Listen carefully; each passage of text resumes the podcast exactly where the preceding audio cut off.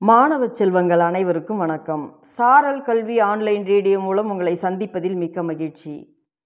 இன்று உங்கள் சிந்தனையை தூண்டுவதற்கு ஒரு சிறு கதை. கதையின் தலைப்பு உயர்ந்த உள்ளம் இக்கதையை உங்களுக்கு வழங்குபவர் இரா கலையரசி தொடக்கப்பள்ளி ஆசிரியர் பாப்பிரெட்டிப்பட்டி ஒன்றியம் தருமபுரி மாவட்டம். வாருங்கள் நாம் கதைக்குள் செல்வோம். ஒரு ஊரில் ஒரு செல்வந்தர் இருந்தார். அவர் ஒரு நாள் தன்னுடைய மாளிகைக்கு முன்னாடி நின்றுட்டு இருக்கிறார் அவர் நின்றுட்டு இருந்த அந்த நேரத்தில் அந்த வழியாக ஒரு பிச்சைக்காரன் வருவான்.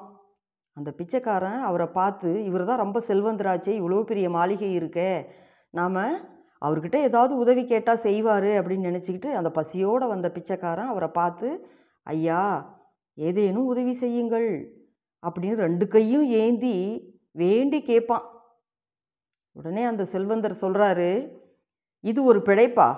உழைத்து சாப்பிடு போ அப்படின்னு சொல்லி விரட்டி விட்டுறார். மனம் நொந்து போன அந்த பிச்சைக்காரன் அந்த இடத்த விட்டு போயிடுவான். கொஞ்ச நாள் போச்சு.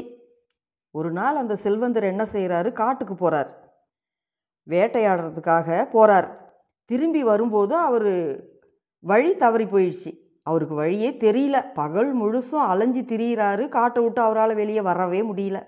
பசி அவருக்கு. அதிகமான பசி. பொழுது சாயிற நேரமும் ஆயிடுச்சு. கொஞ்சம் கொஞ்சமாக பொழுது போய் இருட்டாகவும் ஆயிடுச்சு. சுற்றி பார்க்குறாரு எங்கே தான் போய் நாம் அந்த ராத்திரி தங்குறது? காட்டில் ரொம்ப பயமாக இருக்கே அப்படின்னு ரொம்ப வேதனைப்படுறார். அவர் அப்படி அலைஞ்சிக்கிட்டு இருந்தப்போ கொஞ்சம் தூரத்தில் ஒரு குடிசை தெரியுது. அந்த குடிசையை நோக்கி அவர் நடந்து போகிறார் அப்போ நல்லாவே இருட்டாயிடுது. அந்த குடிசைக்கு பக்கமாக போயிட்டு நிற்கிறார் குடிசைக்கு முன்னாடி. அந்த குடிசையிலேருந்து ஒரு ஏழை இவரை பார்த்ததும் இவரை வரவேற்பு கொடுக்குறான். வாங்க ஐயா வாங்க வாங்க அப்படின்னு கூப்பிட்டு உபசரிக்கிறான். உள்ளே உட்கார வச்சு அன்னைக்கு இரவு உணவு கொடுத்து உபசரித்து நல்லா கவனிச்சுப்பான். பொழுது விடிஞ்சதும் தன்னை யார் உபசரித்தவன்? அப்படின்ட்டு இந்த செல்வந்தர் பார்க்குறார். அந்த வறியவனை பார்க்கும்போது அவருக்கு ஞாபகத்துக்கு வருது. ஒரு நாள் நம்மக்கிட்ட பிச்சை கேட்க வந்த அந்த பிச்சைக்காரன் தான் இந்த ஏழை அப்படின்றத அவர் தெரிஞ்சுக்கிறார். அப்போ ரொம்ப மனசு நெகிழ்ந்து போய் தலை தலை கவிழ்ந்து போகிறார் அவர். அப்போ அந்த ஏழையை பார்த்து சொல்கிறாரு ஐயா தீமை செய்தாருக்கும் நன்மை செய்யும் உள்ளம் உங்ககிட்ட இருக்குது இனிமேல் இல்லை என்று வரவங்களுக்கு நான் இல்லைன்னு சொல்லாமல் வாரி வழங்குவேன். ஏன்னா நான் ஒரு செல்வந்தன் தானே.